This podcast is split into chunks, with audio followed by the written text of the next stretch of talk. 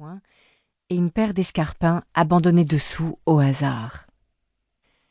Il faudrait me payer cher pour faire ça en public.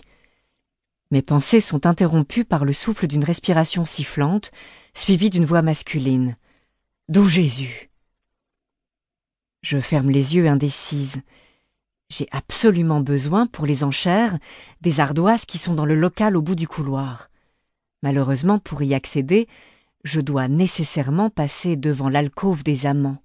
Je n'ai pas le choix. Je fais une prière, aussi vaine que silencieuse, en espérant réussir à me faufiler sans attirer l'attention. Je fonce, en détournant la tête et sur la pointe des pieds, pour éviter que mes talons hauts ne claquent sur le plancher. Il ne manquerait plus que je me fasse remarquer et que je me retrouve face à face avec quelqu'un que je connais. Je pousse un soupir de soulagement silencieux en atteignant sans encombre le local de rangement, tout en me demandant où j'ai déjà entendu la voix de la femme. Je me bagarre avec la poignée de la porte qui me résiste, mais je finis par ouvrir et j'allume la lumière. Le sac, contenant les tablettes d'affichage, se trouve sur l'étagère du fond. J'entre dans le local, sans penser à bloquer la porte ouverte. À peine ai-je saisi les anses du sac que la porte se referme dans mon dos en claquant, faisant trembler les étagères bon marché. Je me retourne brusquement pour ouvrir la porte, mais je vois que le bras de la fermeture automatique s'est décroché. J'en lâche le sac. Les ardoises s'éparpillent bruyamment sur le sol en béton de cet espace clos. Je me précipite sur la poignée de la porte. Elle tourne, mais la porte elle-même ne bouge pas d'un pouce. Refusant de céder à la panique qui commence à me gagner, je pousse la porte de toutes mes forces, sans succès. Merde ! Merde, merde et remerde ! Je prends une profonde inspiration et secoue la tête, frustrée. J'ai encore un tas de choses à faire avant le début des enchères. Et bien sûr, je n'ai pas mon téléphone sur moi pour appeler Dane à mon secours. Au moment où je ferme les yeux, ma némésis m'apparaît brusquement. Les longs doigts de la claustrophobie commencent à monter lentement le long de mon corps et menacent de s'enrouler autour de ma gorge, pour serrer, me tourmenter, m'étouffer. Les murs de la petite pièce semblent se rapprocher peu à peu pour se refermer sur moi. Ils m'emprisonnent, je suffoque. Je lutte pour respirer, mais les battements de mon cœur s'affolent tandis que j'essaie de repousser la panique qui me serre la gorge. Ma respiration saccadée résonne à mon oreille. Elle me dévore et annihile toute capacité à tenir à distance mes souvenirs cauchemardesques. Je tambourine sur la porte, la peur prend le pas sur le peu de self-control qui me reste et je commence à perdre pied. Un filet de sueur me coule dans le dos. Les murs ne cessent de se rapprocher. Je n'ai qu'une chose en tête, sortir d'ici. Je tambourine de plus belle en hurlant frénétiquement dans l'espoir que quelqu'un passe par là et m'entende. En fermant les yeux, je m'appuie contre le mur, m'efforçant de reprendre mon souffle, mais je respire difficilement. Pire, un étourdissement me gagne. Prise de nausée, je me laisse glisser contre le mur, appuyant involontairement sur l'interrupteur. Aussitôt, je me retrouve plongée dans une profonde obscurité. Je pousse un cri et cherche frénétiquement le bouton d'une main tremblante. La lumière revient, renvoyant les monstres à leur cachette. Mon soulagement est de courte durée. En baissant les yeux, je vois mes mains couvertes de sang. Je cligne des yeux pour me sortir de ce cauchemar, mais impossible de le dissiper. Je suis replongée dans un autre lieu, à une autre époque.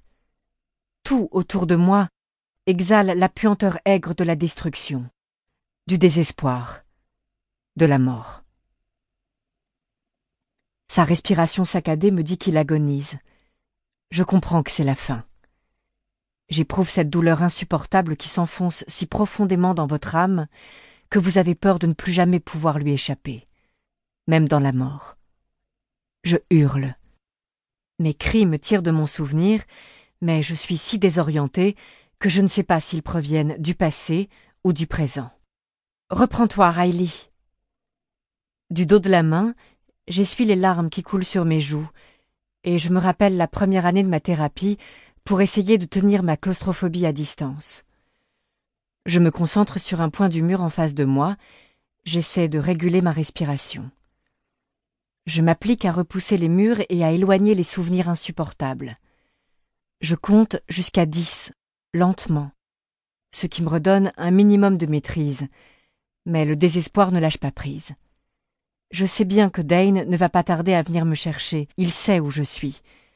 Mais cette idée ne suffit pas à avoir raison de ma panique. Finalement, mon besoin de sortir reprend le dessus et je me remets à tambouriner contre la porte tout en hurlant et en jurant de toutes mes forces. Je supplie qu'on vienne ouvrir cette porte, qu'on vienne à mon secours, cette fois encore. Incapable de penser rationnellement, je perds peu à peu la notion du temps. Les secondes deviennent des minutes et les minutes des heures. J'ai l'impression d'être enfermé depuis une éternité dans ce local qui ne cesse de rétrécir. Découragé, je crie une dernière fois en reposant mes avant-bras contre la porte. Laissant libre cours à mes larmes, je pose la tête sur mes bras, faisant peser tout mon poids sur la porte. De longs sanglots saccadés secouent mon corps avec violence. Soudain, j'ai l'impression que je tombe. De fait, je tombe en avant, percutant le corps compact d'un homme qui se trouve sur mon chemin. Je me rattrape en entourant de mes bras un torse ferme et puissant, tandis que derrière moi, mes jambes se plient, formant un angle inhabituel. Instinctivement, l'homme lève les bras et les passe autour de moi pour me soutenir. Il me tient contre lui en absorbant le choc. En levant les yeux, j'enregistre une masse de cheveux noirs ébouriffés, le hâle d'une peau, une barbe naissante, et c'est là que nos regards se croisent. Une décharge électrique, une énergie palpable, crépite quand mes yeux rencontrent des yeux méfiants aux iris d'un vert translucide. Un éclat de surprise les traverse brièvement. La curiosité et l'intensité avec lesquelles ils me jaugent me déconcertent, en dépit de la réaction immédiate de mon corps à sa présence. Un simple contact avec ce regard fait ressurgir en moi des flots d'envie et des désirs enfouis depuis longtemps. Comment cet homme, que je vois pour la première fois, réussit-il à me faire oublier la panique et le sentiment de désespoir qui me submergeait il y a quelques instants à peine? Je commets alors l'erreur de détourner les yeux pour regarder sa bouche. Il m'étudie avec attention.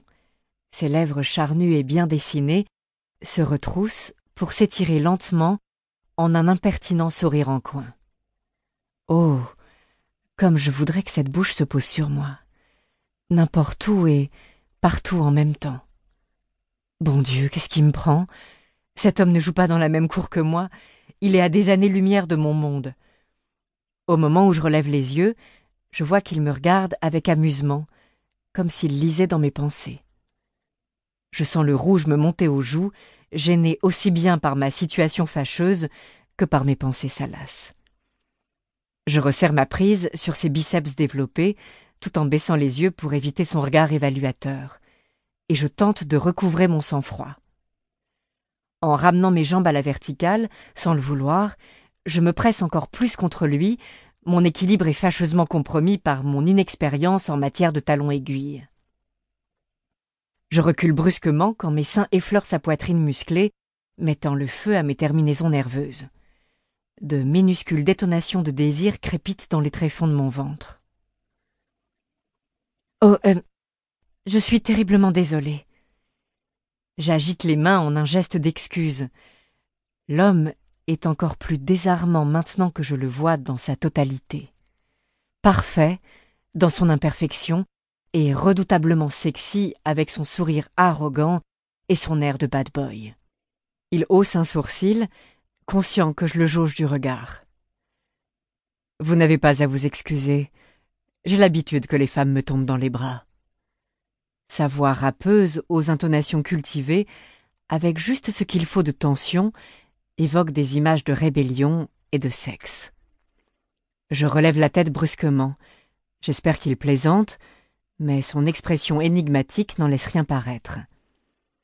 Il m'observe avec perplexité, et son sourire insolent s'élargit, faisant apparaître une fossette unique sur sa mâchoire volontaire. J'ai beau avoir fait un pas en arrière, je suis encore...